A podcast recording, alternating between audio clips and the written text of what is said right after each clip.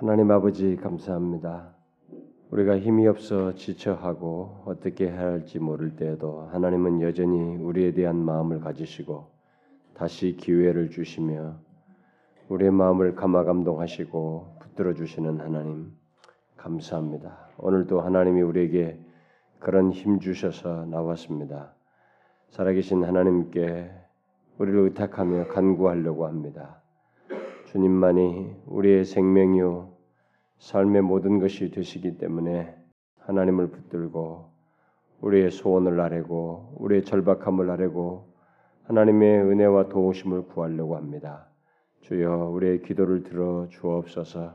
이 시간에 임하시옵소서. 우리 모두에게 한없는 은혜로 주님 베풀어 주시옵소서. 말씀과 기도를 통해서 주님의 은혜를 더욱 덧입는 귀한 시간 되게 하옵소서. 예수 그리스도의 이름으로 기도하옵나이다. 아멘.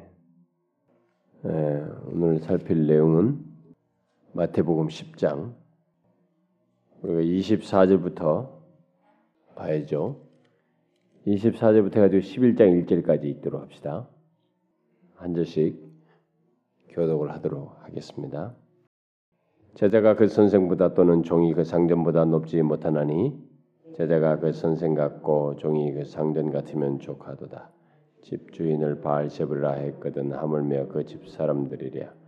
그런즉 저희를 두려워하지 말라. 감추인 것이 드러나지 않을 것이 없고 숨은 것이 알려지지 않을 것이 없느니라.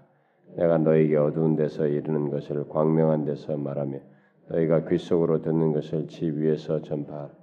몸은 죽여도 영혼은 능히 죽이지 못하는 자들을 두려워하지 말고 오직 몸과 영혼을 능히 지옥에 멸하시는 자를 두려워하라. 샘새 두 마리가 하나 쌀이오니 그러나 너희 아버지께서 허락지 아니하시면 그 하나라도 땅에 떨어지지 아니하리라. 어, 너희에게는 머리털까지 다 세신 바 되었나니 두려워하지 말라. 너희는 많은 잠수보다 귀하니 누구든지 사람 앞에서 나를 시인하면 나도 하늘에 계신 내 아버지 앞에서 저를 시인할 것이요. 누구든지 사람 앞에서 나를 부인하면 나도 하늘에 계신 내 아버지 앞에서 저를 부인하 내가 세상에 화평을 주러 온 줄로 생각지 말라. 화평이 아니요 검을 주러 왔노라. 내가 온 것은 사람이 아비와 딸이 어미와 며느리와 시어머니와 불화하게 하려 함이. 사람의 원수가 자기 집안 식구리라. 아비나 어미를 나보다 더 사랑하는 자는 내게 합당치 아니하고 아들이나 딸을 나보다 더 사랑하는 자도 내게 합당치 아니하고 또 자기 십자가를 지고 나를 좋지 아니하는 자도 아니한 아, 좋지 않는 자도 내게 합당치 아니하니라. 자기 목숨을 얻는 자는 잃을 것이요 나를 위하여 자기 목숨을 잃는 자는 얻으리라. 너희를 영접하는 자는 나를 영접하는 것이요 나를 영접하는 자는 나 보내신 이를 영접하는 것이니라. 선지자의 이름으로 선자를 영접하는 자는 선자의 상을 받을 것이요 의인의 이름으로 의인을 영접하는 자는 의인의 상을 받을 것이. 다 같이 읍시다. 또 누구든지 제자의 이름으로 이 소자 중 하나에게 냉수 한 그릇이라도 주는 자는 내가 진실로 너희에게 이르노니 그 사람이 결단코 상을 잃지 아니리라 하시니라. 예수께서 열두 제자에게 명하시기를 마치시고 이에 전에 동네에서 가르치시며 전도하시려고 자기를 떠나가시니라. 아멘. 마태복음을 이해하는 데 있어서 어, 이 저자의 그 취지를 항상 읽는 게 굉장히 중요하다고 그랬죠. 복음서는 다 그렇습니다. 근데 마태복음은 유대인들에게 썼기 때문에 어, 유대인들에게 이 메시아 오신 예수 그리스도가 바로 하나님 나라의 왕이시다라고 하는 것을 어, 말을 하는 것이죠. 그래서 하나님 나라도 이제 하늘 나라로 이렇게 묘사를 하면서 쭉 하는데 지금 8장부터 여기 11장 1절까지는 뭐예요? 그가 하나님 나라의 왕이시라고 하는 응? 이 왕으로서의 권세를 가지고 계시다는 것을 그 권세를 증명하신 거죠. 증명하신 그 사례들을 이렇게 쭉 어, 열거해 주고 있는 거죠. 하나님 나라의 왕이신 것을 이렇게 증거하시는 것, 그런 왕으로서의 권세를 가지신 것을 이렇게 쭉 어, 여러 가지로 증명하신 그 사건들, 내용들 뭐 다 보여줬죠. 뭐 질병, 자연, 뭐 사람, 뭐 모든 걸 다 정복하시고 다스리는 것인데 지금 여기 10장에서 어, 지금 계속 얘기하는 것은 9장 어, 35절부터 쭉 얘기하는 것은 음? 자신의 능력과 이 권위를 어떤 사람들, 자기 사람들에게, 자기 제자들에게 이렇게 주시는 그런 권세를 가지고 있다. 뭐 누가 내 능력과 권세를 준다고 해서 주어지는 게 아니잖아요. 우리가 뭐 내가 내 자식이 야너 내가 내 능력과 권세를 권위를 준다 그러지 이놈이 뭐 그거 발휘하는 게 아니지 않습니까? 그것은 실제 어떤 내용이 있어야만 가능한 거 아니겠어요? 근데 실제로 이들이 예수님의 그걸 위임 받아 가지고 권 권위를 가지고 그 능력을 발휘하는 그런 장면을 우리가 실제로 이제 보게 되죠. 자 그런데 이제 그 내용을 쭉 말하는 중에 이제 이 제자들에게 열두 제자를 택해가지고 제자들에게 그런 어, 능력과 권위를 주는 주었는데 그들에게 이제 여러 가지 얘기하는 거죠. 조심해야 된다. 뭐 너희들이 앞으로 어떤 일을 당할 것이다. 뭐 이런 거. 어, 너희들을 마치 내가 어, 이리 가운데 보내는 양과 같다. 뭐 이렇게 하면서 너희들이 들어갈 이제 보내지만은 너희들이 처할 처지와 형편이 어떤 것인지 너를 대하는 사람들이 어떨 것인지 이런 걸 쭉 얘기하고 있는 거죠. 그래도 지금 이제 어, 여기 24절부터 33절 33절까지는 어, 이제 바로 어, 그런 내용 속에서 이들이 일꾼으로 세움 받은 예수님의 제자들 최초의 복음 전도로 보내는 이들에게 이들을 위로하는 어떤 끝까지 다 마찬가지예요. 11장 1절까지가 전체가 격려하는 내용이죠. 그들을 격려하는 내용들로 가득 차 있는데 먼저 33절까지 끊어서 얘기하면은 자 예수님의 제자들이 복음을 전함으로써 어, 영혼들을 살리는 이 복된 일이죠. 복음을 전함으로써 어떤 사람들 영혼들에게 선한 일을 행하고 그들의 영혼을 살리는 이 복되고 선한 일을 하게 될 때에 그들이 이제 예수님께서 경험한 것과 같은 경험을 하게 될 것이다라고 하는 것을 이 얘기를 하죠. 예를 들어서 이제 그 어, 예수님께서 그 귀신을 어, 쫓아냈을 때, 음? 귀신을 쫓아냈을 때 종교 지도자들이 뭐라고 얘기했어요? 야, 이 바알세불의 힘을 빌어가지고 구장 앞에 나왔잖아요. 어? 예, 9장 34절에 귀신의 왕을 빙자가지고 귀신을 쫓아낸다. 이렇게 이 얘기를 했죠. 그렇게 너희들도 어, 그런 일이 있게 될 것이다. 어? 귀신의 왕을 힘입어서 뭐 이런 일을 한다라고 사람들이 너희들에 대해서 주장을 하고 빈정대고 그럴 것이다. 그러니까 여기서 지금 말하는 집주인은 예수님을 말하는 것이고 음? 그집 사람들은 그 예수님의 집 파송을 받고 있는 제자들, 일꾼들, 어? 복음을 위해서 수고하는 사람들을 얘기하겠죠. 아, 이제 그, 그들에게도 동일한 이런 일들이 있을 것이다. 여기서 지금 바알세불은 앞에서 우리 9장 34절에 말했던 귀신, 귀신의 왕이라고 하는 사단을 지칭해서 한 것이죠. 예, 바알세불은 원래 바알세숲과 아마 같은 연관성이 있을 것이다. 음? 음, 그런 그들이 어, 뭐 무슨 지고의 신이라고 예, 지칭했던 이방인들이 그 그것과 어, 거기서 쓰는 용어일 것이다 이렇게 말하는 연관성을 가지고 말을 하는데 어쨌든 여기서는 지금 귀신의 왕으로서 사단을 지칭해서 예, 쓴 말입니다. 근데 귀신을 쫓아내는데 귀신의 왕의 힘을 빌어서 한다 이렇게 빈정적. 사실 논리상으로 맞지 않거든요. 뭐 자기 나라를 서로 패하게 하는 나라가 어디 있어요? 이게 말도 안 되지. 근데도 그렇게 너희들에 대해서 어, 나에게 했던 것처럼 그래서 제자가 그 선생보다 또 종이 상년보다 높지 못하다. 응? 그래서 제자가 그 성전 갖고 종이 상, 그 상년 같으면 족한 줄 알아라 말이지. 이런 일이 나에게 있었던 것이 너희들이 똑같이 있을 것이다. 이런 일들이. 그 예수님은 자기 경험에게 자기가 경험하지 않은 것을 우리에게 요구하지 않는다는 것을 여기서 보게 됩니다. 그래서 예수님께서 이 땅에서 육신을 입고 순종하신 모든 그, 그 삶의 그 시험을 받으실 때 죄를 범하지만 않았을 뿐이지 그 경험하신 것은 시간이 짧다고 해서 우리가 뭐 한 것이 없다 이렇게 말할 수 없어요. 그가 인간이 경험할 수 있는 것을 다 경험하셨어요.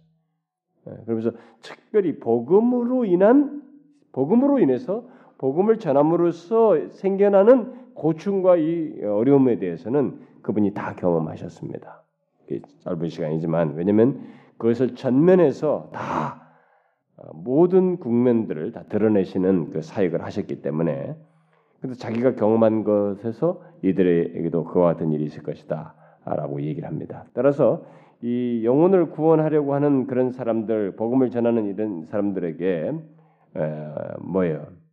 그들이 꼭 알아야 될 것은 우리 주 예수님은 은혜를 자신이 베푸는 자, 구원을 하기 위해서 힘쓰고 있는 그들로부터 비방을 받고 거절을 당했다는 사실. 음? 이렇게 빈정됨과 전혀 딴 얘기를 듣는 이런 일이 있을 것이다라는 사실. 그래서 너희들도 거절받고 비방받고 전혀 이렇게 말도 안 되는 어, 너희들의 그 사역에서 일어나는 분명히 하나님께서 역사하시고 있는 그 증거인데도 이런 식으로 말하는 일이 있을 것이다. 너희들도 참 우리들이 어, 이런 걸 생각해 보면 어, 우리가 좋은 반응을 기대하는 것이 어, 좀 이상한 거죠. 예, 저 같은 사람도 이제 뭔가 이렇게 말씀을 전했으면 좋은 반응이 있어야 되고 모두가 사람이 바뀌어야 되고 뭐 아, 무조건 다 이게 순종하고 뭐든가 다 해야 돼 이런 생각을 가지고 있는 것이 제가 잘못 가지고 있는 것이죠. 음, 저는 이제 초창기에 그런 생각을 많이 가졌었으나 많이 아니라고 하는 것을 현실적으로 보면서 제가 이렇게 깨지고 있죠. 밖에서도 교회당 밖에서도 두말할 것이 없어요. 교회당 안에서까지도 그런 현실 현실이 생기는 걸 보게 될 때, 아, 요거 맞다.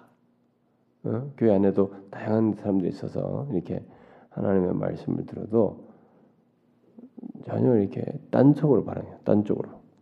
이런 반응에 대해서는 그러니까 하나님의 말씀과 진리에 대해서는 인간의 본성 자체가 이렇게 달싹달싹게 막 쉽게 수용하는 그런 것은 아니라는 것을 우리가 보게 돼요.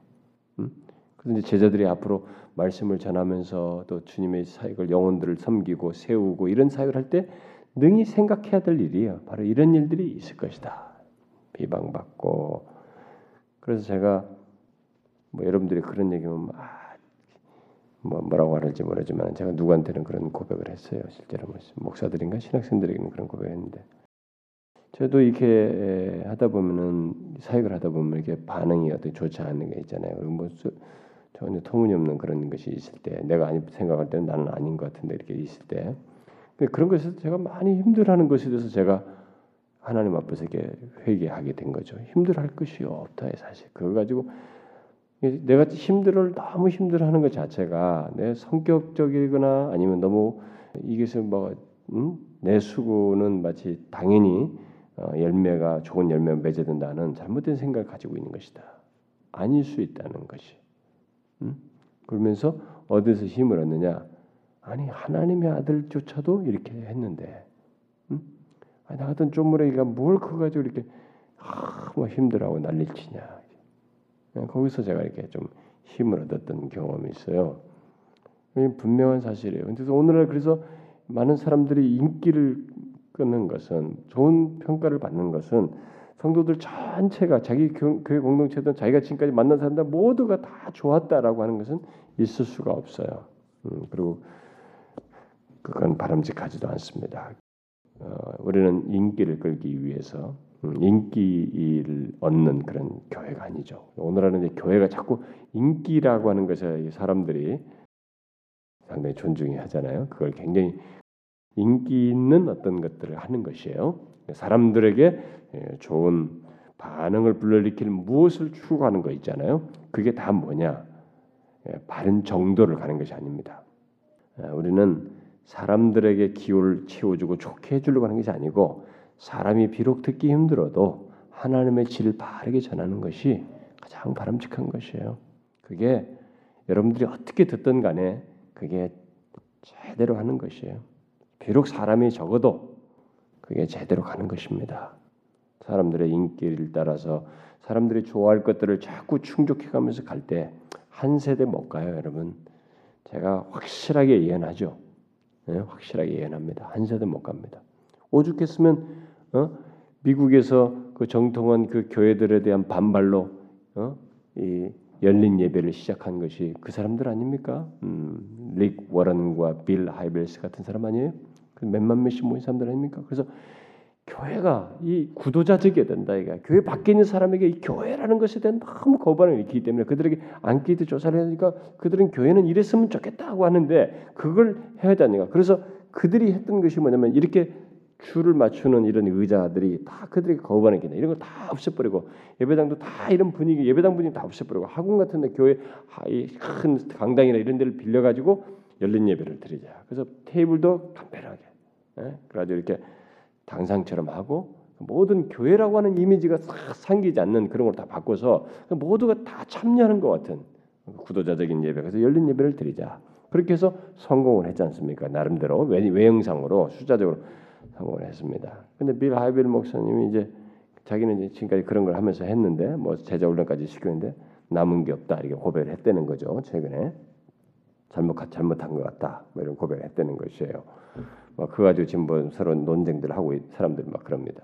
그러니까 이제 근데 좋아요. 그게 해봐야 그렇게 해서 가는 것이 지금 이제 뭐 한 세대도 안 됐어요 지금 미국에서 이제 그런데 더 사실 그보다 더 앞서서 그런 식으로 한 것은 더 다른 사람들이 있었죠 로버트 슐러나 이런 사람도 있었지만 지금은 이제 에, 음 저기 조엘 오스틴이나 뭐 이런 사람도 다 그런 거 하고 있죠. 한 세대 안 가는 거예요, 여러분. 그래서 그것에 대한 반발로 생긴, 생긴 것이 emerging church예요, 지금 영국, 미국에서. emerging church는 다시 신비주의적인 분위기로 돌아가자는 것입니다. 교회다운 모습으로 돌아가자. 그래서 가지고 촛불 켜고 뭐 이렇게 분위기들을 전혀 바꿔가지고 그것이 지금 미국에 또한 부류로 확 몰고 있는. 그 지금 emerging church가 또 우리나라에 도착했어요.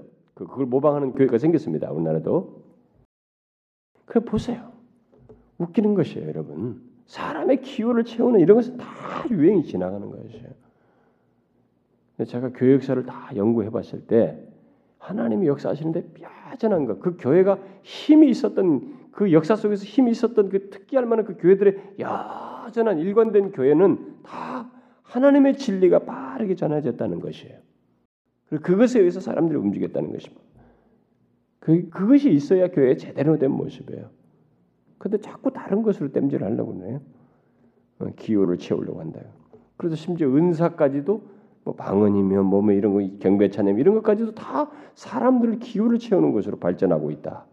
근데 지금은 이제 더 앞서서 가는 것이 한쪽은 은사로 가죠. 이제는 centering prayer, contemplative prayer, contemplation. 뭐 영어로 말하면 다 이런 거 관상. 요즘은 예, 관상 기도를 contemplative prayer라고도 하고 centering prayer라고 그래요. 이 사람들요. 그러니까 다 이제 그쪽으로 갑니다. 이게 가게 돼 있어요. 음, 가지고 그쪽으로 막 흘러가는데 사람들이 이제 더 뭔가를 지금으로 만족이 안 되는 거, 뭔가 좀 더 또 다른 무엇이가 있어야 된다 이게 그쪽으로 가는 거죠.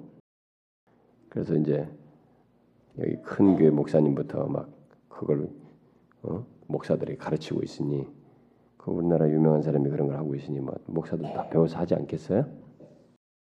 그리고 뭐 심지어 신학생들까지 배우니까 아마 다음 세대는 여기 더 확장되겠죠.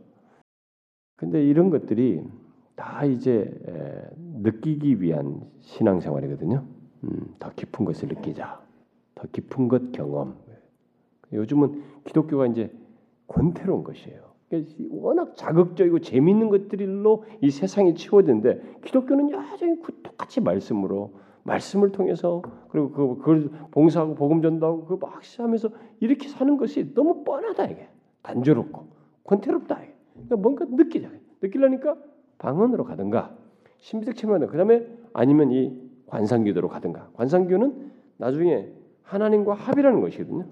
하나님과 하나 되는 것이 그러니까 하나님 어떤 선상 하나님과 하나가 되는 그런 경험을 하는 것으로 가는 것이에요.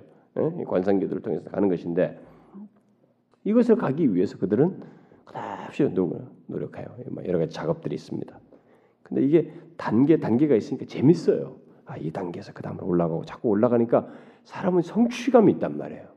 예? 그리고 거기서 묘한 화물감 같은 것이 있어요. 근데 이런 집중적 기도는 불교도 있었고 힌두교도 있었고 마호메트도 다 있어요. 다 있습니다. 어느 종교든지 다. 근데 그런 식으로 여기다 전맥해 가지고 이제 가는 것이에요. 근데 뭐냐 이런 것도 다 충족이에요. 사람을 충족시키는 것입니다. 그렇게 기호적 성향으로 흘러가는 것이 사실은 바람직하지 않은 거예요. 오히려 여전히 하나님의 말씀을 통해서 이들이 자기가 틀린 것이 계속 진리에서 녹아져야 돼. 막 부딪히고 깨지고 그러면서 그리고 그러면서도 그 진리를 따라 살 때 있게 되는 이 핍박과 어려움과 비방과 고난을 겪는 것이에요. 겪으면서 하나님이 내 안에서 뒤에 나오는 것처럼 어떤 분이신지 그분이 그런 가운데서 나를 지키시고 보호하시고 모든 것을 아시며 위로하시는 그 성숙을 경험하는 것이에요. 그러니까 가장 최악이 뭐냐? 교회를 오래 다니는데 기독교를 잘 다니는 것이에요. 기독교 잘 다니면서 교리 이론적으로 교리적으로 성경 지식으로만 착착착 잘하는 것이에요. 그러면서 아무것도 안 움직이는 것이에요. 요 사람들이 최악이에요. 기독교 역사. 그러니까 요 사람들이 제일 위험한 것이 어느 순간에 느끼는 쪽으로 가버려요. 이제 이 권태로우니까 느끼거나 반상을 어디든지 가는 것이에요. 다 지금 이런 것들은 뭐 영어로 말 something more 뭐 어떤 더한 무엇이 없는가? 기독교는 갈망하고 추구한다는 게 뭐가 더 있을 것이다. 그러면서 가는 건데 그 사람들이 더 간다는 것은 다른 것이에요. 이것은 자기가 기본도 성경 진리대로 하지 않으면서 뭔가 또 더한 무엇이 있을까? 요걸 추구하는 것이기 때문에 그것은 도박하는 거거든요. 뭐 새로운 뭐 하나 이제 여기에 충실하지 않으면서 그런 사람들이 최악이에요. 그런 사람들을 채워주기 위해서 이게 잘 먹히는 것이에요. 그리고 이제 근거 없이 성경이 진리의 기초가 안 돼 있는데 뭔가 막 기독교에 좀 불이 붙어가지고 열심 내는 사람, 요 사람들이 이제 밥이에요. 어, 그래서 흘러가는 것이. 근데 예수님의 진리는 여기서 말씀은 우리 10장에서 말한 것처럼 자 자기들이 불렀어요. 부르는 권세가 있어요. 그 다음에 그들을 보내는데 이 부르고 또 보내시는 이 내용 속에서 너희들은 앞으로 이런 신비적 체험을 해라 이런 얘기 안 하셔요. 오히려 너희가 이것들로 인해서 이러이러한 경험을 할 것이다. 너희가 만나는 세상은 이럴 것이다. 이런 얘기를 하고 있다는 거예요. 음? 참 재미있죠. 성경과 많이 동떨어진 현실이 어떻게 종교적인 다른 종교에서 있는 것들이 다 짬뽕이 돼가지고 이 기독교 들어와서 이제는 공공연하게 기도에 기독교에 아주 정통한 것으로 뒤바꿈하고 있다는 사실이 정말 가히 충격적이지 않 충격적이에요. 저로서는 뭐 여러분들은 제가 이런 말 하니까 저 목사 맨날 저런 얘기 하냐. 여러분 제가 옛날에 뭐 심리학 무슨 얘기하고 또 뭐 우리 이 현실에 무슨 은사가 어떻고 뭐 이런 거 막 할 때는 제가 그만큼 한국 교회에 대해서 많이 고민하고 그런 것 때문에 안타까운 것이 표현되고 있는 거예요. 이건 뭐 마냥하지 않을 거. 조금 이따 지나면 또 다른 뭘 보고 또 내가 흥분할 거예요. 이제 저야말로 이 책을 수시로 흐름을 보니까요. 그 여기서 어쨌든 우리에게 분명히 말하는 것은 너희도 나처럼 거절되고 거절받고 비방받을 것이다. 우리는 이것을 미리 알아야 돼요. 그래서 28절을 보니까 그러나 복음을 전하는 너희들이 두려워하지 말고 해야 된다. 뭐뭐뭐 하는 자를 두려워 말라. 뭐예요? 육체적인 몸, 이 몸만 멸할 수 있는 사람들, 뭐 여기서 말하면 그때 당시 제자들에게는 뭐 종교 지도자들 포함해서 사람들을 반대하는 자들을 두려워하지 말라. 두려워하지 마라 그들을. 몸만 두려 몸만 두렵게 하는 자들. 왜냐하면은 음? 어, 심판 때 그런 자들의 동기가 다 곧 숨은 것이 26절에 말하죠. 저희를 두려워하지 말라. 감추인 것이 드러나지 않을 것이 없고 숨은 것이 알려지지 않을 것이 없느니라. 다 드러날 것이다. 다 드러난다는 것이. 뭐 이게 저게 저놈들이 뭐 뭐 하네 귀신들 뭐 귀신의 왕을 빌려서 뭘 하네 뭐 어쩌고 저쩌고 뭐 하고 해도 그것들이 다 드러난다. 동기가 인간이 어떤 말로서 저런 말을 하고 어떤 말로서 너희들을 반대하고 어떤 동기로 뭘 하는지 이런 것들이 다 드러나게 될 것이다. 여러분 숨은 것이 알려지지 않을 것이 하나도 없게 된다는 거예요. 여러분 상상을 해보십시오. 이게 이 세상에는 숨겨진 것이 얼마나 많습니까? 정말 한 정치인이 나라에서 뭐 어떻게 무슨 한것 중에도 숨, 숨겨진 것이 하도 많고 뭐 세계 역사가 숨겨진 거 많고 그리고 나 한 개인의 삶에서도 내가 숨겨진 것이 얼마나 많습니까? 심지어 우리 집 식구도 부모님도 뭐제 아내도까지 모르는데 숨겨진 게 내 안에 있단 말이에요. 마음 이런 것들 아무도 모르지 그런 건 동기 그런데 숨겨진 게 하나도 알려지지 않을 것이 없다. 다 드러난다. 그러니까 두려우지 마라. 응? 지금 주님이 그 얘기하시는가요? 그러면서 오히려 왜, 왜, 왜 두려워하지 말라냐면 심판 때 그런 것이 다 드러날 것인데 그래서 우리들은 이 세상에서 오해를 받고 뭐 중상모략을 받게 되고 핍박을 받게 되지만 심판 때까지 잘 인내하라. 드러날 것이니까. 그때까지 인내하고 두려워하지 말고 인내해라. 응? 그때는 모든 것이 정말로 다 드러나서 그들의 동기가 다 밝혀질 것이고 우리 그리스도인들은 얼마나 우리들이 진실했는지 얼마나 진심으로 이렇게 주님을 섬기며 했는지 우리들의 진심이 또 분명히 밝혀지게 될 것이다. 바울이 뭐 성경에 보면 그런 것이 많이 얘기잖아요. 우리들의 모든 것이 다 완전히 빛 가운데서 다 드러나게 될 것이다. 응? 그런 얘기 하지 않습니까? 어, 한번 뭐, 뭐 여러 군데 그런 것이 많이지만 고린도전서 한번 보세요. 고린도전서 4장 5절 뭐 읽어봅시다. 시작. 그러므로 때가 이르기 전 곧 주께서 오시기까지 아무것도 판단치 말라. 그가 어둠에 감춘 것들을 드러내고 마음의 뜻을 나타내시리니 그때 각 사람에게 하나님께로부터 칭찬이 있으리라. 하나님은 다 판단하셔서 칭찬하시. 우리들 모든 것을 밝힐 것입니다. 저와 여러분의 이런 마음의 뜻까지 다 밝혀내신다고요. 그래서 칭찬할 때들 칭찬하실 겁니다. 그러므로 우리는 그 말씀대로 어, 몸만 해할 수 있는 사람을 두려워해서는 안 된다. 정작 두려워할 분은 누구라는 거예요? 하나님이에요. 우리는 왜요? 하나님은 우리의 육체뿐만이 몸만이 아니라 영까지 멸하실 수 있는 지옥에 던져버릴 수 있는 권세를 가지고 계시거든요. 사람의 영혼과 육체를 동시에 멸할 수 있는 분은 하나님밖에 없어요. 아무도 없습니다 이 세상에 마귀도 그 일을 못 한다고 오히려 자기가 자기가 하나님에 의해서 불못으로 던지움 받죠. 이거 할 수 있는 건 하나님밖에 없어요. 그래서 정작 우리가 두려워할 것은 하나님이에요. 사람이 아니라고. 그래서 우리가 이 종종 사람 앞에서 막 두려우게 될 때 우리가 이 생각을 해야 됩니다. 이 말씀을 암송을 해야 돼요. 몸은 죽여도 영혼을 능히 죽이지 못하는 그들을 두려워하지 말고 오직 몸과 영혼을 능히 지옥에 멸하실 수 있는 그 하나님을 두려워해야 돼. 우리는 더 하나님을 두려워해야죠. 여기에 대해서 분명해야 됩니다. 그래서 인간의 비방과 핍박과 분노, 우리에 대한 어떤 이런 행동들을 음? 뭐 수치심을 주고 굴욕을 주는 것, 뭐 이런 것도 정말로 견디기 어렵습니다만은 사실 하나님의 분노가 더 견디기 어렵다는 거예요. 나중에는 그분의 심판이 더 견디기 어렵다는 것이. 뭐 인간이 주는 이런 거. 그래서 다니엘과 그 새 친구 같은 예? 거기 보세요. 다니엘 새 친구. 뭐예요? 풀무불. 그거 뭐 그, 그것보다 사실 더 견디기 어려운 것이 주님이 주시는 심판이라는 거지. 우리가 그런 이해를 가지고 있어야죠. 이런 믿음을 가지고 있어야 되는 것입니다.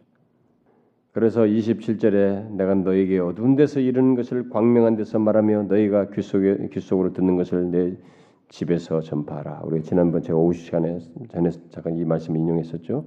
내가 너희들에게 이게 개인적으로 가르치는 말씀들, 가르치는 것들, 뭐 제자들에게 말하면은 우리에게는 직접 하나님 우리들에게 말씀으로 하시는 것들, 뭐 이런 거 말씀 주신 것들 이런 걸 어두운 데서 또 귀 속으로 이렇게 말한 거 이런 것들을 광명한 데서 또 지비 위에서 전파하라. 그러니까 공개적으로 어? 공개적으로 담대히 전파하라. 내가 너희들에게 말한 것을 담대히 공개적으로 선포하라.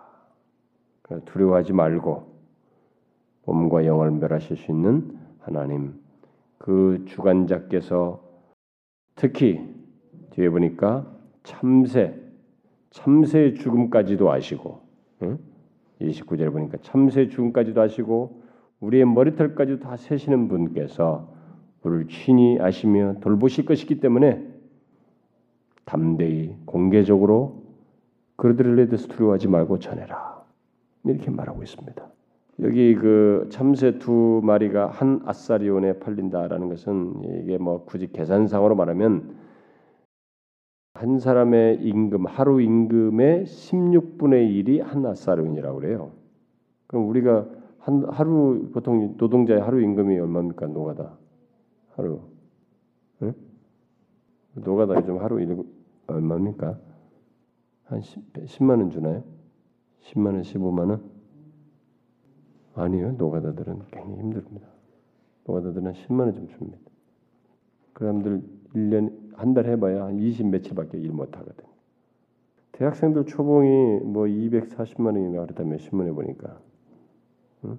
평균 뭐 대학생 초봉이 평균 신문에 그렇게 나왔던데 고졸자들이 100 얼마 평균 얼마 뭔가 백 몇십만 원 나오고 그렇게 나왔던데 근데 좋아요. 그러면 어쨌든 뭐 신문이 뭐뭘 뭘 기준인지 모르지만은 10만 원에 16분의 1이면 얼마나?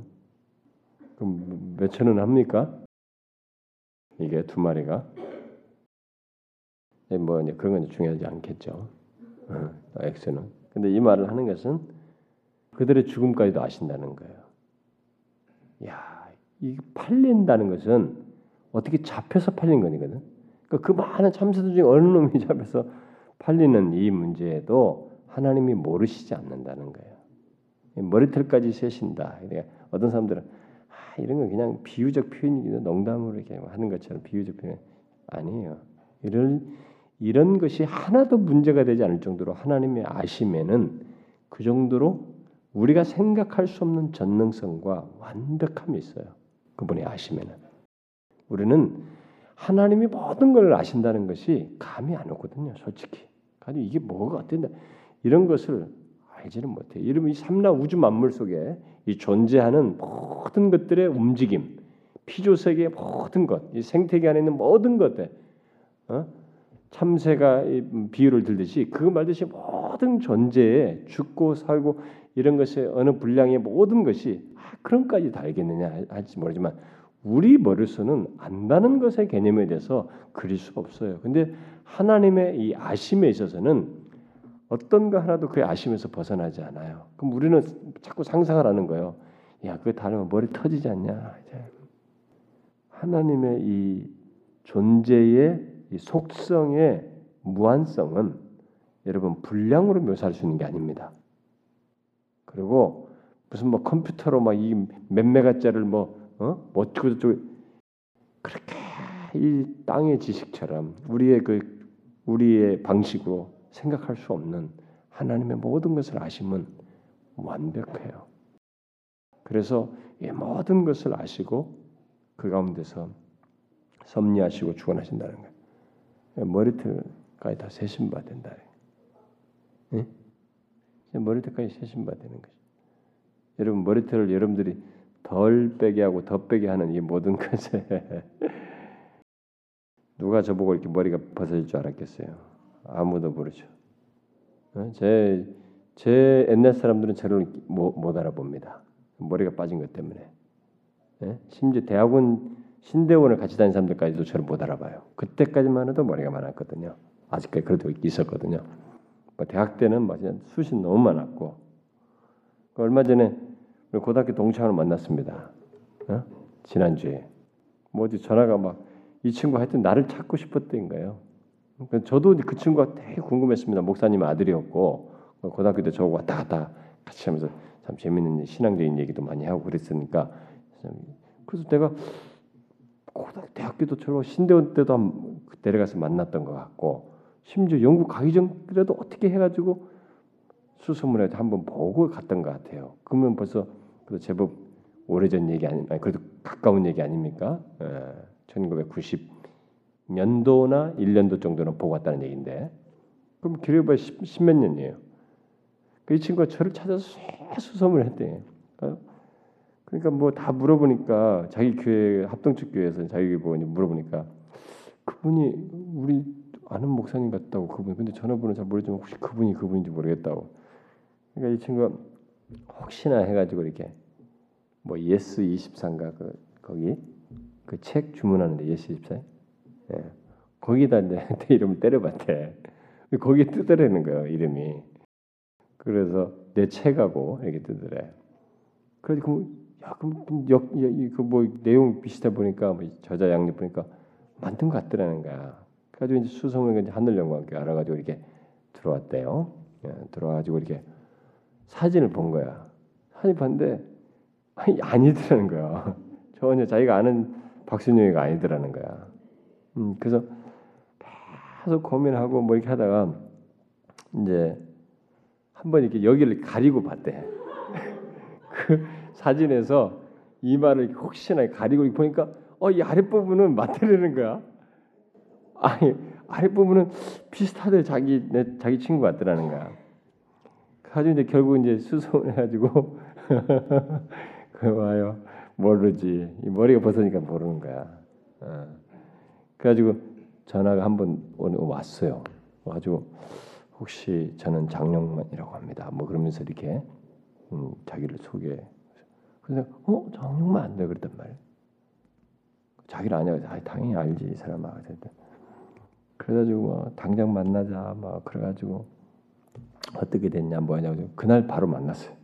일로 와라 가지고 뭐 당장 오겠다고 그러더라. 자기 와이프 데리고 왔어요.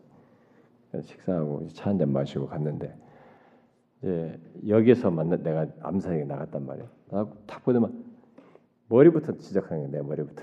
야 너 머리 그러면서 내 머리부터 야 그래서 뭐이 얘기하고 어 좀 그랬는데 이 친구가 내, 내 머리밖에 뭐 안, 안 쳐다보더라고. 그런데 너 그래서 어떻게 됐냐 그러니까 저쪽이 안산에 선생하고 있는 거예요. 목사 아들을 난 목사들인 줄 알았거든요. 친구가 특수학교 그러니까 장애인들 교무 교무부장인가 뭐 교무처장인가 그런 거 하고 있대. 그 특수학교에서 하고 있다.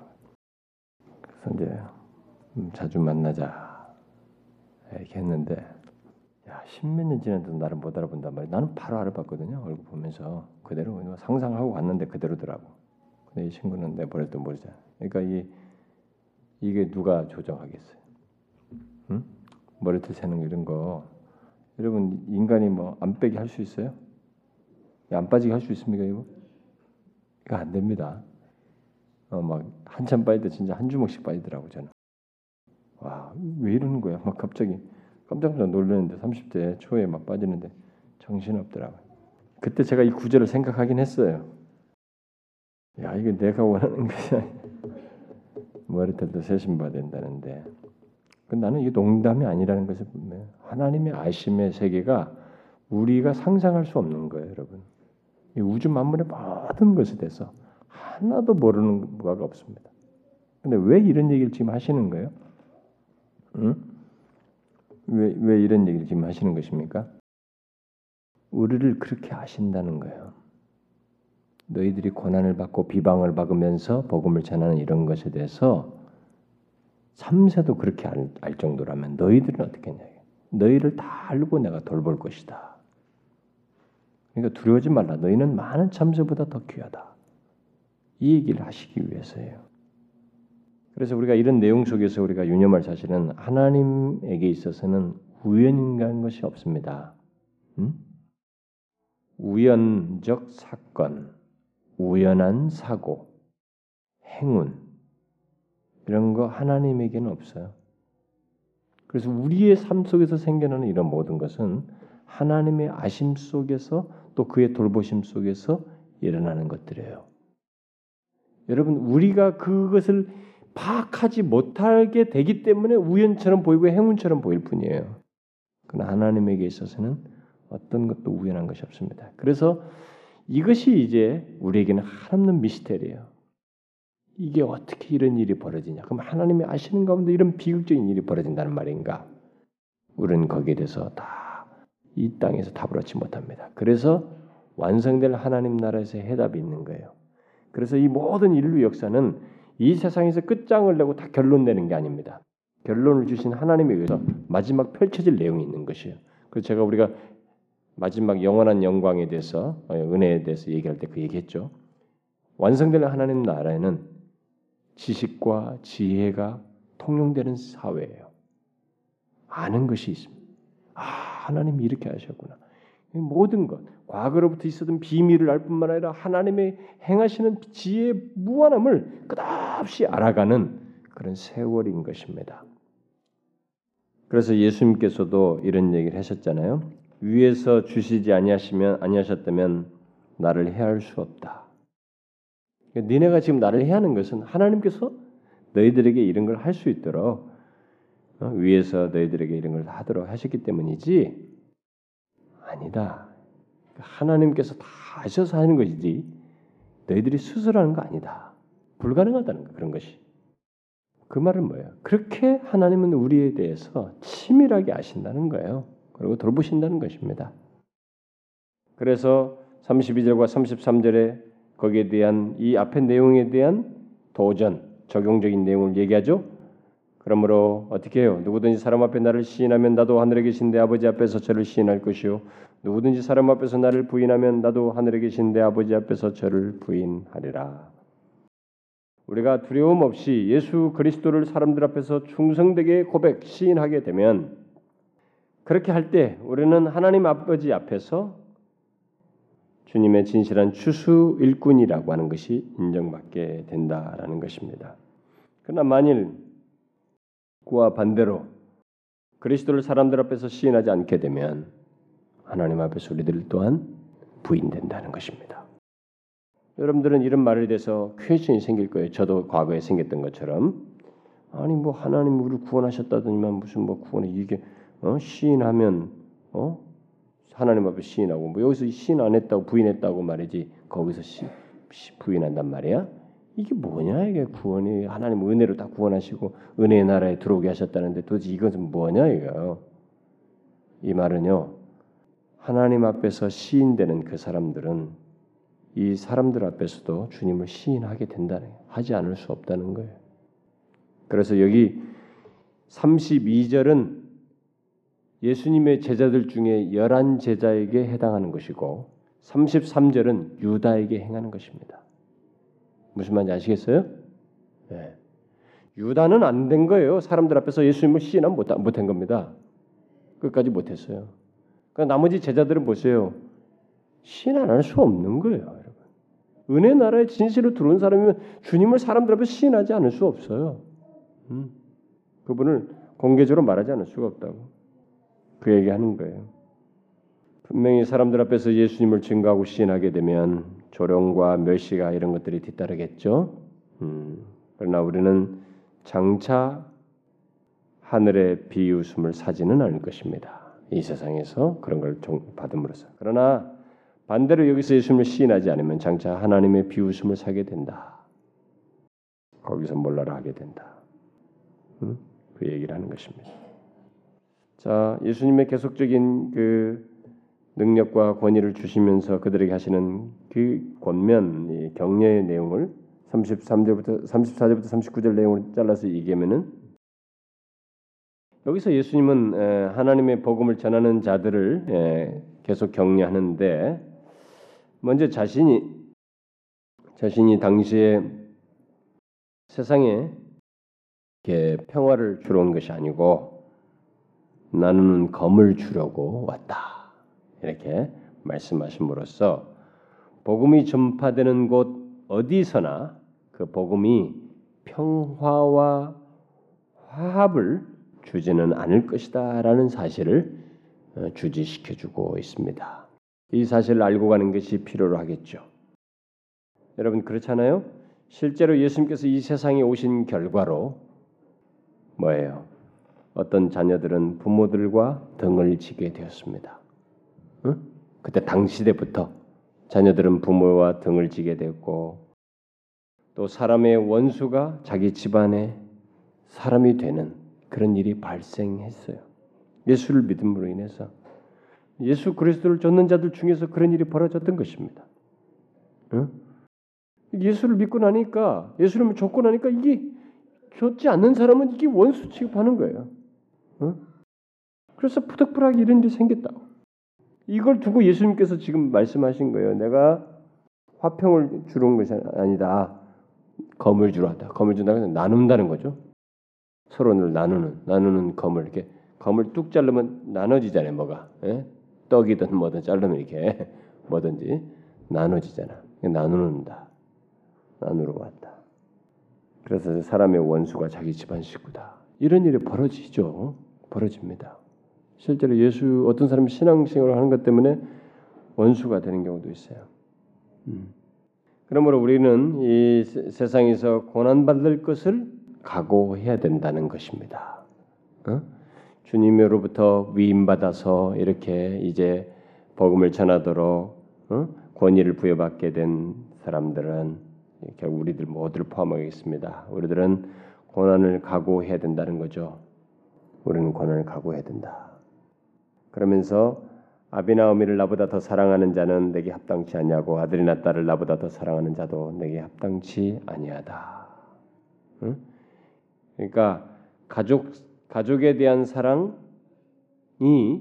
주님에 대한 사랑보다 더 우선하고 커서는 안 된다는 것이. 여기서 아비나 어미를 나보다 더 사랑하는 자 내게 합당치 아비 어미를 포기하는 것도 아, 정말 어려운데 음, 이것도 어려워요.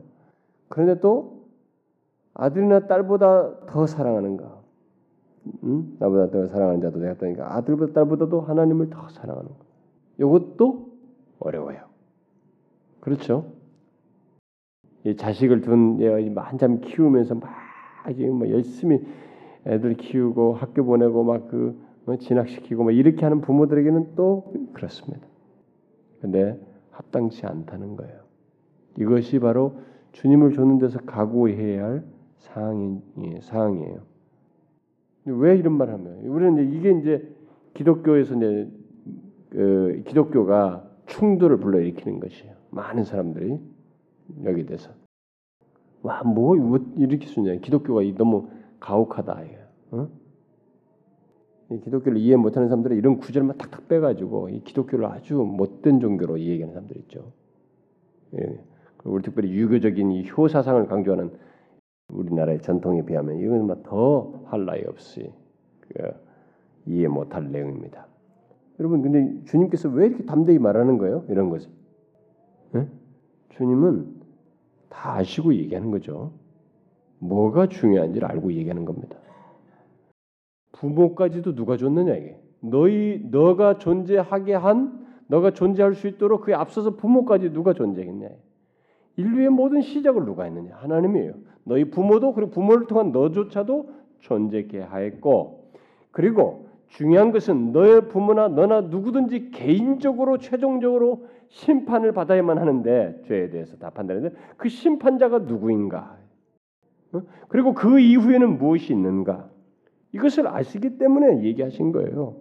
그래서 우선적 그렇다고 해서 부모를 뭐 원수처럼 생각해라, 그들 공경하지 말라는 게 아니에요. 부모를 공경하고 그들을 사랑하고 그들을 섬기는 것을 잘해야죠. 뭐 죽은 다음에 묘지에다다고 뭐그 유교처럼 그렇게 하는 거 말고 살아있는 부모에게 잘하고 뭐 그렇게 하라는 것이죠 결국. 근데 그런 얘기는 다 내포돼 있어요. 지금 그게 그게 아니에요. 여기서 지금 말씀하는 것은 하나님은 이 세상의 어떤 것보다도 우선이에요. 그래서 이것이 끝없이 하나님 나라의 합당한 것, 주님을 믿고 따르는 주님을 좇는 것에 아주 중요한 시금석이에요. 과연 다른 것을 뒤로 하고 주님을 좇을 수 있느냐예요. 그래서 누가 보면서 14장에서 어? 그 얘기하잖아요. 뒤를 돌아다 보시고 보시면서 제자 나를 따라오려거든. 응? 너무나 많은 사람들이 따라오고 있었기 때문에 나를 따라오든 자기를 부인하고 싶다고 다 비용을 계산해서 와라. 망대가 세워질 때 어떻게 되는지 그걸 다 계산하고 와라. 너희들이 얼마나 이게 날 따르는데 비용이 들 것인지 계산하고 와라. 정말 자식이고 나보다 처자보다도 다 뒤로 하고 나를 우선할 수 있느냐. 그런 자만 하나님 나라에 합당하다. 실제로 그래요. 하나님 나라가 어떤 나라인데? 거기는 오직 예수 그리스도에 의해서 들어가게 되고 그분에 의해서 모든 권세, 특권, 지위 다 주어지고 거기서는 영원히 죄가 사함 받고 살게 되는 그 나라예요. 그런 정도의 주님을 2차적으로 돌리면서 그, 그 나라의 주인이 되겠다고, 그 나라의 상속자가 되겠다고 안 된다는 것이. 그래서 얘기하는 것이에요. 무엇이 가치 있는지를 알기 때문에. 그래서 오해하지 마세요, 여러분, 이런 구절을. 그러면서 주님께서 덧붙이죠. 38절, 39절에, 38절에 먼저 자기 십자가를 지고 나를 좇지 않는 자는 자도 내게 합당치 아니하다. 이렇게 가족보다도 어떤 이 가족 관계가 제일 사람의 마음을 뺏기는 것인데 이것보다도 근본적으로 그런데 그것보다도 하나님을 주님을 먼저 더 사랑해야 하고 그리고 자기 십자가를 지고 나를 좇는 자도 내게 합당치 않다. 그러니까 자기 십자가를 지고 나를 좇아야 한다. 여러분 이때 당시에 그 당시에 비춰볼 때 자기 십자가를 진다라는 것은 이때 당시로 보면 로마의 그 통치 아래서의 십자가는 뭐 좋은 게 아니에요. 하여튼 저주야 저주. 그 그것도 누가 짓는 지는 거냐? 그 로마가 너는 십자가로 처형한다라고 하는 그런 극형으로 성은 형을 언도한 그 사람들의 그 자기가 죽을 십자가를 지고 하는 것이에요. 그, 그, 그런 얘기예요. 지금 이게 사실상 자기 십자가를 진다는 것은 어? 근데 그걸 비유적으로 얘기하는 것입니다. 응? 자기가 범죄해가지고 자기 십자가를 지고 하는 것이 바로 그런 자기 십자가를 지고 어, 이게 범죄자처럼 죽음까지도 기꺼이 각오하면서 쫓아야 된다는 것이죠.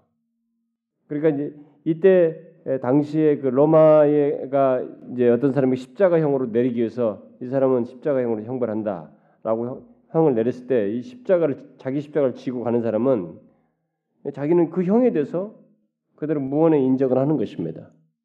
부인하지 않아요. 아 나는 사실이니까. 근데 이게 이제 지고 가서 죽는 거예요. 부인할 수 없어. 그 가는 거예요.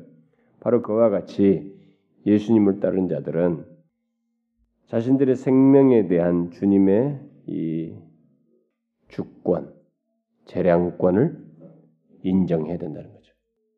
로마가 십자가를 지, 도록 해서 사형 언도를 내린 것에서 아무 말 하지 않고 거기서 인정하듯이 자기 십자가를 지는 사람들이 여기서 주님의 뒤를 쫓는 사람들이 자기 십자가를 진다는 것은 나의 생명에 대한 주님의 모든 재량권을 인정해야 된다는 것이에요. 그게 주님을 좇는 것이다. 그러니까 이런 얘기를 지금 마태가 기록할 때 지금 하나님 나라의 왕이신 예수 그리스도 이분이 얼마만큼 인간에게 있어서 절대적 권제자이시냐. 우리 우리의 모든 마음도 부르시기도 하시고 어떤 사람을 거절하기도 하실 뿐만 아니라 자기 백성에게 위임도 하시고 능력, 자신의 권위를 주어서 보내시기도 하시고 그 다른 자들은 또 어떻게 따르라고 과감하게 부모, 처자, 자식들보다도 자기를 먼저 사랑한다고 이렇게 단호히 말할 수 있는 그런 권세를 지신 분이시다. 그야말로 이분이 하나님 나라의 왕이시다. 이렇게 소개하고 있는 것이죠. 증거하고 있는 것입니다. 그러니까 우리는 이게 누가 이렇게 감히 말하겠어요? 누가 이렇게 감히? 응? 하나님 나라의 왕이신 그분만이 할 수 있죠. 자, 40절부터 42절에 계속되는 그 격려의 말씀을 보게 되면 일종의 보상에 대해서 얘기하죠. 너희를 영접하는 자는 나를 영접하는 것이요 나를 영접하는 자는 나 보내신 이를 영접하는 것이니라. 선지자 이름으로 선지자를 영접하는 자는 선지자의 상을 받을 것이요 의인의 이름으로 의인을 영접하는 자는 의인의 상을 받을 것이요 또 누구든지 제자의 이름으로 이 소자 중 하나에게 냉수한 것이라도 주는 자는 내가 진실로 너희로니 그 사람이 결단코 상을 잃지 아니하리라. 그 아까 그 39절을 어, 언급 안 했네요. 자기 목숨을 얻는 자는 잃을 것이고 나를 위하여 자기 목숨을 잃는, 잃는 자는 얻으리라.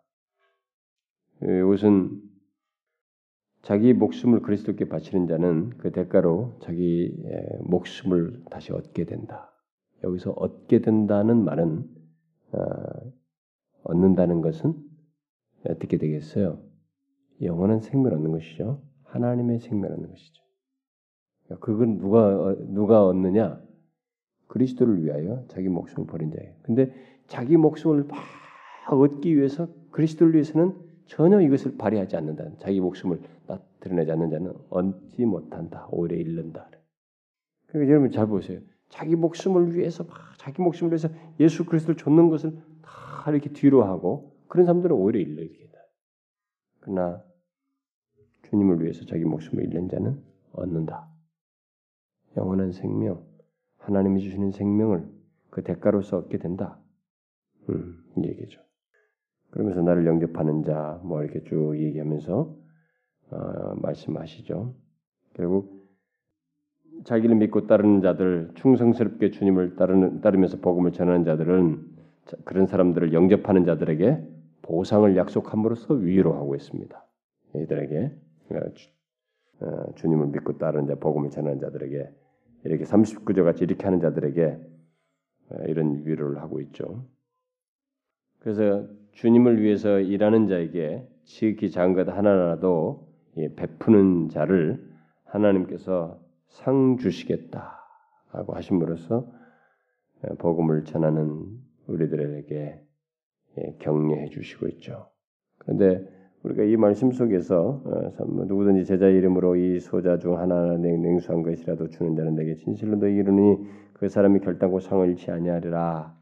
어, 특별히 이런 말씀들 통해서 우리가 복된 격려, 격려의 말씀을 여기서 발견하게 되죠. 뭐예요?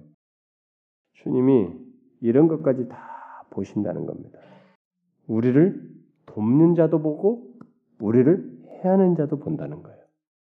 우리 자신도 참새보다 귀하게 보시면서 우리에게 우리를 모든 걸 친히 아시고 돌보실 뿐만 아니라 심지어 우리의 복음을 전하고 주님을 섬기고 주님을 좇는 자의 삶을 사는 가운데서 우리를 돕는 자, 물한 것이라도 누구든지 주고 예수 이름으로 이렇게 어? 주고 어? 여기 소자는 제자들 같은 사람이 예수님 따 그걸 돕는 자도 보시고 심지어 반대로 앞에서 말한 것처럼 해하고 대적하는 자 그들의 동기까지 다 아신다. 다 아신다는 거예요. 이렇게 주님의 눈은 항상 우리를 기준으로 해. 하나님 자기를 따르는 자들을 기준으로 해서 모든 것을 보신다는 것입니다. 이게 얼마나 놀라운 사실이에요. 음? 이게 이제 우리가 쇼킹해야 될 사실이에요. 음? 우리들은 예수 믿는 우리들은 자기가 일할 때 뭐 주님을 섬기고 누구한테 뭐 복음을 전하고 또 말씀을 준비하려고 막 씨름하고 뭐 이런 것들 어쨌든 주님의 백성들에게 주님의 일을 하는 사람들 이거 누가 보는 사람이 없잖아요. 보는 사람이 없고 뭐 크게 주목받지도 않으니까 뭐 하나도 알아주는 사람도 없고 보는 사람도 없다. 이렇게 생각할지 모르지만 그 특별히 우리들의 수고는 뭐 이게 유명한 뭐 연예인들이나 뭐 누가 뭐 나팔 불고 이게 드러낸 사람들 뭐 대통령의 행적이라든가 뭐 장관들이나 정치인들 국회의원들의 이런 행동에 비하면 우리는 정말 하찮아 보이고 우리들의 움직임은 아무것도 아닌 것처럼 보일지 모르지만 그러나 하나님 보시기는 안 그렇다는 것입니다. 하나님의 보시는 이 클로즈업 카메라 클로즈업은 어디 돼 있냐면 항상 자기 백성에게 그를 주님을 좇는 자들을 중심으로 하고 그 주변에 돕는 자와 해하는 자들이 같이 이렇게 카메라의 앵글에 잡힐 뿐이다. 그래서 자기 종들을 상세히 아시고 이렇게 자기 종들을 돕는 자들까지 상주심을 통해서 그들의 귀함을 이렇게 드러내신다. 얼마나 놀라운 사실이에요. 여러분 우리가 예수 믿으면서 뭐 대통령만큼 클로즈되지 않고 우리가 노출되지도 않죠. 알아주는 사람도 없고 주목받지도 않잖아요. 우리의 뭐 섬긴다는 것이 예수 믿는 생활 신앙생활 누구를 복음 전하면서 살고 이런 것이 누구한테 알려집니까? 아무도 안 알아주죠. 예, 때로는 막 알아주도 않으니까 하다가 지쳐요 우리가. 그래서는 안 된다는 거예요. 그래서는 안 된다. 주님이 이렇게 다 하신다는. 여러분 이것을 믿으셔야 합니다. 이걸 아주 생생하게 믿으셔야 돼요. 주님은 실제로 그러하십니다. 그래서 나중에 다 밝히신다는 거예요. 그래서 11장 1절에 예수께서 열두 제자에게 명하시기를 마치시고 음? 명하시기를 마치시고 이게 하나의 이제 단락을 나누는 셈이 됩니다. 명하시기를 마치셨다. 그리고 이에 저희 여러 여러 동네에서 가르치시고 전도하시기 위해서 거기를 떠나셨어요. 다른 데로 가서 전도하시기 위해서. 예수 제자들에게도 너희들도 이제 그렇게 하라고 했으니까 그들도 예수님의 말씀대로 복음을 전하기 위해서 나섰겠죠. 그리고 예수님 말한 대로 경험했을 거예요. 와, 왜 이렇게 사람들이 난리냐, 반대가 심하냐 이런 것들을 생생하게 경험했을 것입니다. 이 말씀은 결국 저와 여러분이 경험할 내용이기도 해요. 근데 이 말씀 속에 하나님의 큰 위로와 앞으로의 있을 다 평가될 그리고 드러날 놀라운 장래의 일이 다 앞에 있어요. 그러니까 과정 속에서도 그가 다 하시면서 지켜보시고 모든 걸 하시고 최종적인 평가도 다 남아 있어요. 그 가운데서 우리가 이렇게 제자들을 보내시는 것처럼 우리들에게도 권위와 주님의 능력에 덧입혀서 복음을 전하도록 주님을 따르는 주님을 조치면서 따르도록 자기 십자가를 지고 따르도록 말씀하시고 있는 겁니다. 여러분 하나님 나라는 그런 사람들만 합당해요. 어중이 떠중이가 되는 것이 아닙니다. 저는 뭐 그런 말을 진짜 했는지 안 했는지 모르겠는데 어떤 사람이 저한테 그러더라고요. 뭐 거기서 그 목사님 그렇게 말했다나 어쨌다나 여기 우리나라에서 우리 합동주에서 가장 큰 교회 S 교회 이전 목사님이 그랬대. 지금 담임 목사님이 아니라 이전 목사님이 어, 한국 교회는 음, 한국 교회에서 신자들 중에 거듭나서 하나님과 동행하는 사람은 한 5%밖에 안 된다. 그렇게 말했대요. 그리고 나보고 목사님 그게 사실입니까? 얘기 그렇게 말했다고 그러면서 다른 교인이 저한테 물었어요. 그렇게 해요? 진짜로 그랬대요? 음. 하여튼 좀 박하게 주긴 줬는데 거듭나서 거듭날 것까지는 괜찮은데 거듭나 동행했다 그러니까 나도 조금 주저스럽긴 한데 하여튼 박하게 준 것 같다고 나는 그거보다는 훨씬 많은 것 같은데 그래서 나도 많이 전체 숫자는 아니라는 말을 떠들고 다니는데 그 정도까지는 아니라고 하는데 굉장히 강하게 말한 것이다고 내가 그랬어. 근데 그런 말을 당신이 교회 개척해서 어? 무슨 훌 제자 훈련 시키고 뭐하고 그렇게 다 해서 몇만 명까지 되는 걸 본 사람이 그런 말을 했다 그러면 그만큼 심각한 일 아니겠어요? 예? 우리들이 이렇게 주님을 안 쫓는다는 거야. 주님을 더 사랑하기는 무슨 더 사랑해. 이 세상을 더 사랑하고 재밌는 게 많고 막 가족이고 뭐 자식이 더 사랑스럽지 무슨 하나님을 더 사랑하냐 이게. 그런 말을 생각하면 이제 아이고 손이 쫙 꺼지는 거야 진짜. 그렇지 않겠어요? 어쨌든 저와 여러분이 좀 정신을 차려야 되는 건 사실이지 않겠어요? 어, 예수를 믿는다는 것이 이 은혜의 나라에 들어온 것이 은혜는 참 좋은데 은혜 안에 들어온 사람들의 이 그 그들의 특징과 산상수훈에서의 그 어, 삶의 그런 모습들과 이런 주님을 좇는 모습 같은 것은 뺄 수가 없잖아요. 아이고 주님 이건 좀 셉니다. 이건 좀 뺍시다. 이렇게 할 수 있는 건 아니라고요. 그만큼 은혜 날에 들어온 것이 복되고 특권스러워서 이렇게 하게 된다는 것이 사람 앞에서 시인하게 된다는 것입니다. 여러분 이 사실을 한번 곰곰이 생각하시고 우리가 당연히 기꺼이 그래야 되지 않겠어요? 음, 기도합시다. 하나님 아버지,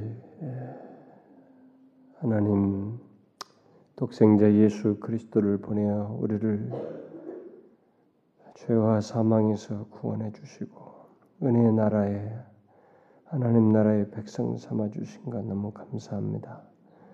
주의 은혜가 크면 그 큰 은혜에 대한 우리들의 책임과 반응이 어떠해야 되는지 주님을 좇는 자들, 주님의 백성된 자들이 어떤 모습과 삶으로 이 세상 속에서 살며 참 세상으로부터 대접을 받고 그 가운데서 끝까지 이렇게 우리의 길을 가야 되는지 주님의 뒤를 쫓아야 하는지를 배우게 됐는데 주님 우리에게 너무 부족함이 많습니다. 참 사람들로부터 비방받고 그러면 두려워하고 사람을 두려워하는 것이 우리입니다. 그러나 주께서 사람보다 몸과 영을 다 멸하실 수 있는 지옥에 내버릴 수 있는 하나님을 두려워하라고 말씀하시고 사람들 앞에서 우리 주님을 시인하면 하나님 아버지 앞에서도 시인하게 될 것이라고 그러나 그를 부인하면 또한 부인될 것이라고 말씀하신 것을 우리가 기억합니다. 주께서 그러면서 주님으로부터 들은 것들을 산 위에서 지붕 위에서 공개적으로 이렇게 전하도록 정말 그 담대히 전하도록 두려움 없이 전하도록 우리에게 말씀하신 것을 듣게 됩니다. 주님 정말 십자가를 지고 어떤 것보다도 주님을 더 사랑치 않고 주님을 더 사랑하며 아, 주께서 명하신 것을 기꺼이 따르는 그런 우리의 주님을 주님의 제자된 삶을 살기를 원합니다. 주님 우리의 부족한 것들이 많이 있지만 주께서 우리에게 능력으로 채우시고 이 제자들에게 권위와 능력을 주셔서 보내셨듯이 우리에게 주님의 그 권위와 능력을 주시고 우리에게 그렇게 위임하여 보내시는 것이 과연 정말 우리가 그렇게 하게 될 때 주께서 우리와 함께 계셔서 역사하시고 인도하시는 것을 보게 하옵소서. 주께서 우리의 모든 것을 다 아시고 보살피신다는 것이 얼마나 힘이 되는지요. 또 장래에 우리의 모든 것을 밝히시고 아시고 동기까지도 다 헤아리신다는 것이 얼마나 위로가 되는지요.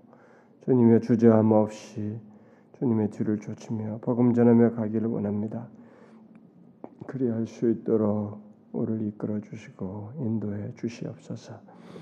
주님 몸된 교회가 이 관계 속에서 영혼들을 복음을 전하고 이끌려고 하는데요.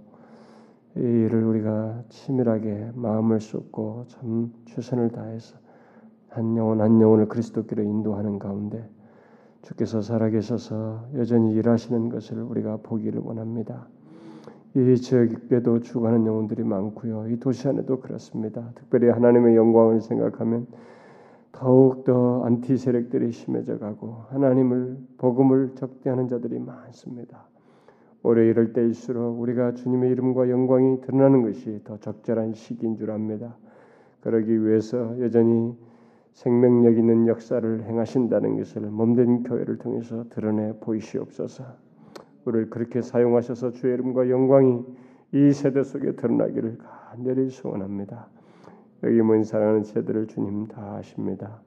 저들의 모든 일거수일투족을 하시고 상황을 하시고 기도 기도를 들으시며 필요를 아시고 하나님 저들에게 있을 것까지 아십니다. 주님 꼭 저들의 삶을 돌아보시옵소서. 허락하실 것들을 허락해 주시고 하나님의 백성으로서 시험 당하지 않도록 주님 적절한 것들을 꼭 허락해 주시되 특별히 하나님과의 관계에 조금도 빈틈이 생기지 않고 오히려 풍성함이 있도록 은혜로 함께해 주시옵소서. 예수 그리스도의 이름으로 기도하옵나이다. 아멘.